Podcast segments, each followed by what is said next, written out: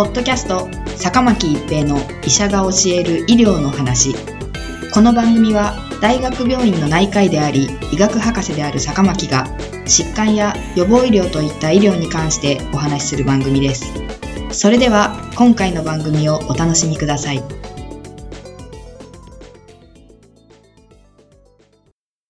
皆さんこんにちは坂巻一平です。ポッドキャスト坂巻一平の医者が教える医療の話。今回は関節リウマチと新型コロナウイルスです。米国名誉クリニックの研究者らは関節リウマチ RA 患者の新型コロナウイルス感染症 COVID-19 重症化リスクについて条件をマッチさせた RA ではない対象群と比較するコホート研究を行い一般に RA 患者は COVID-19 重症化リスクが高く、特に間質性肺疾患を伴うタイプの患者が最もリスクが高いと報告しました。全身性の自己免疫疾患患者が COVID-19 を発症すると重症化しやすいと報告している研究がありますが、関連が見られないと報告した研究もあります。関節リウマチのような表現系が多様で適用されている治療も幅広い疾患を単一疾患として分析することが結果を曖昧にしている可能性があると考えた研究者らは、個々の RA に特徴的な症状や臨床特性、間質性肺疾患、血清中の自己抗体、骨微卵の有無と COVID-19 の重症度の関係を検討することにしました。米国の2つの大規模医療システム、すなわち19の病院と付属する外来施設を保有する名誉クリニックと、14の病院と外来施設を有する他の医療機関を対象として、多施設後ろ向き研究を実施しました。組入れ対象は、米国リウマチ学会と欧州リウマチ学会の2010年の RA 分類基準を満たした患者で、2020年3月1日から2021年6月6日の期間に COVID-19 を発症していた人です。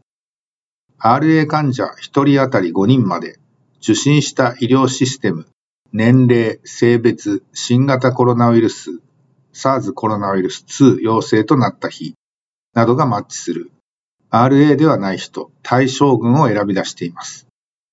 RA 患者は間質性肺疾患の有無、抗 CCP 抗体、またはリウマチ因子 RF、もしくはそれら両方の有無、骨微卵の有無に基づいてサブグループに分けました。主要評価項目の重症 COVID-19 は、COVID-19 による入院または死亡を合わせた複合イベントとしました。追跡は初回の SARS コロナウイルス2感染陽性と判定された日を初日として90日後、またはイベント発生まで継続しました。年齢、人種、喫煙習慣などで調整し、RA ではない対象群と比較した RA 患者の重症 COVID-19 を推定しています。対象期間に COVID-19 を発症していた582人の RA 患者と条件がマッチする対象群2875人を選出しました。RA 患者の平均年齢は62歳。対象群は61歳。女性の割合は両群とも72%でした。RA 患者の罹患期間は中央値で8年。50人9%が間質性肺疾患を有し、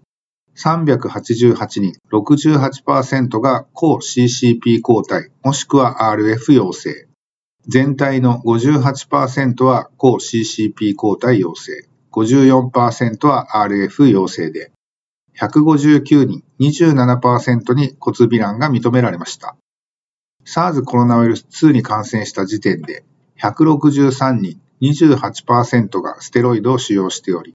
457人、79%が疾患、就職薬を使用していました。両軍とも63%の患者はワクチンが利用可能になる前の時期に COVID-19 に感染していました。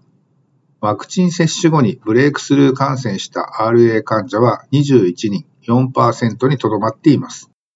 対象群のブレイクスルー患者の割合に関する情報は得られていません。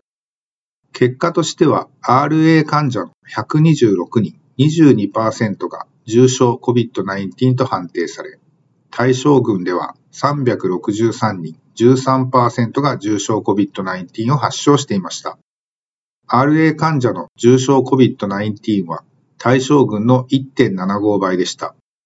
調整に BMI と併存疾患を加えると1.6倍でした。対象群と比較した RA 患者の重症 COVID-19 リスクを男女別に推定したところ、女性では2.03倍と優位差を示しましたが、男性患者では1.23倍で、差は優位ではありませんでした。